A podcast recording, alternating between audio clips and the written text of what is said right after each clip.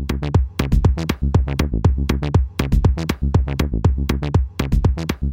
ladies and gentlemen, boys and girls, you know, it's Elon Daily, Mel Herbert here, uh, part of the Talking Tesla Network. Uh, it's September 25th, it's a Wednesday. And uh, let's talk a little bit about uh, Gigafactory 3, you know, because Elon has been, uh, you know, he's been doing a bit of tweeting about it. He says, you know, it's not just about making some cars there and using some sort of uh, workers to make the cars, but we're going to have an entire engineering team.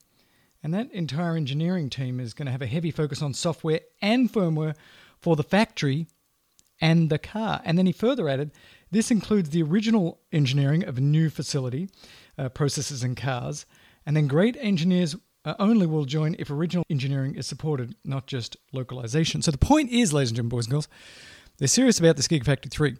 They're serious about not just sort of using engineers on a one off basis to help them sort of get the line up and running and then keep it going, but they are serious, it seems like, continuing to develop the factory, continuing to develop the car.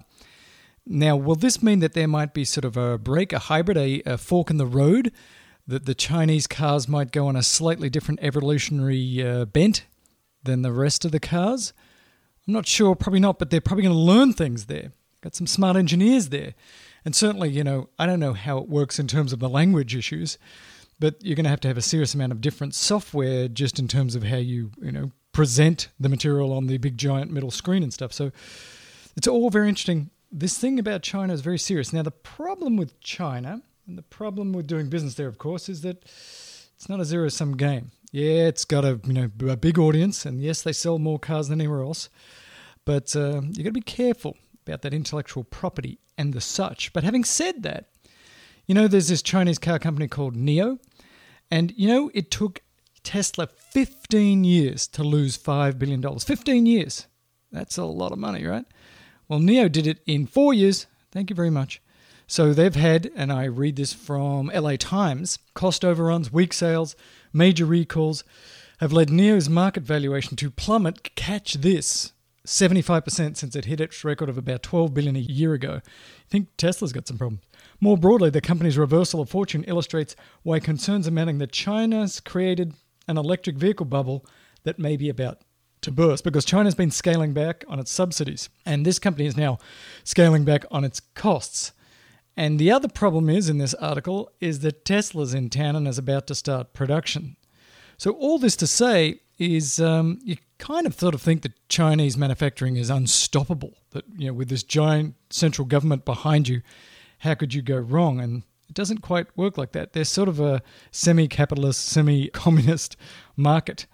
And so companies fail there all the time. And here is a big company with lots of dollars, lots of billions that have been lost in the last few years that really doesn't look like it. There's going to make it. There's a Chinese car expert there saying, look, they've made some missteps and stuff. And it just looks like, you know, Tesla's about to come and eat their lunch. So that is a bit of a problem because we want lots of electric cars. Although when you look at this electric car, when you look at the pictures of these NIOs, they look like rip-offs of Teslas. I mean, they really do. There's, I think, no other way to look at it and say that really looks like a Tesla. And so now maybe it's not going to be that big a problem, Tesla. And speaking of electric cars, let's go back to Teslarati again and let's talk to Exxon CEO Darren Woods, who recently expressed his doubts about the transportation sector's transition to electric vehicles. Really? Do you think you might have a vested interest in that? In comments during the 2019 Oil and Gas Initiative, the CEO extended a rather blunt dismissal of EVs, suggesting that zero emission vehicles will serve little purpose if they remained charged by a coal powered grid. Now, on the one hand, that's true, but on the other hand, are you suggesting that they are? Because right now, here in the US, only a third of electricity comes from coal, and it goes down all the time. And in fact, it's going down rather quickly. And it's also true that in almost all cases, if you plug your EV into the electric grid and it's 100% coal, it's still better to drive the EV because these cars are so spectacularly efficient. So I don't know if this is just ignorance or stupidity, but it really just seems like he doesn't get it. And there's big parts of this industry that still don't get it. And whenever you have these major transition in industry, first of all, there's sort of denial. It's like the Kubler-Ross stages of grief there's uh, denial, and then there's anger, and then there's acceptance. And by the time you get to acceptance in this area, you're dead. So, although Exxon is one of the biggest companies in the world right now, one wonders if it's going to be anywhere near that in 10 or 20 years if this is what they're thinking. Exxon needs to think of itself as an energy company and they need to change their energy because the world is electrifying and it's doing it fast and you should get on board. Put a couple of those billions and billions of dollars of R&D into, I don't know, battery storage or something like that, energy storage. That's what I'd do if I was the CEO, mate. Boring Company. We've got some Boring Company news. You know this thing called the Boring Company? Digs holes? Well, it's dug a few holes, not too many, but it's supposed to dig a hole in Vegas. We haven't heard much for a few months, but now we've got some pictures and some things, and it shows that the Boring Company is uh, taking over all of the diggy diggy stuff over there to Vegas.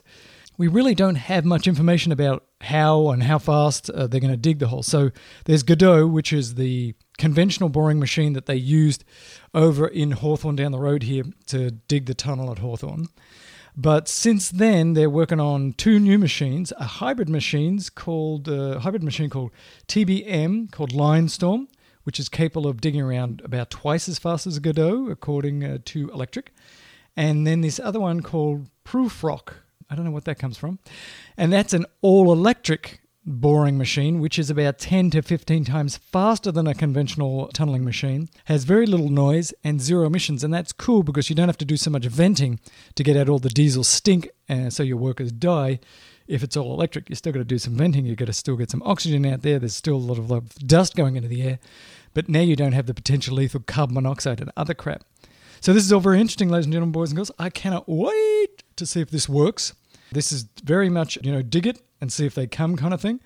But the Boring Company is trying some stuff out. It's a 1% company. You know, you got your SpaceX, spend a lot of time over there. You got your Tesla, you spend a lot of time over there. And then you got your Boring Company, which is a company that, you know, seems to get a little bit of love, but not too much. We're just going to see how it goes. Very much in the theoretical phase. I think of it as a hypothesis, a hypothesis yet to be tested. And we're going to get some testing done soon over in the Vegas. My name's Mel Hope. The show's Elon Daily, part of the Talking Tesla network of shows. Go on, give us a rating and a review. Become a patron, listen to a couple extra shows a month, and I'll speak to you like Pikachu in the morning. Herb it up.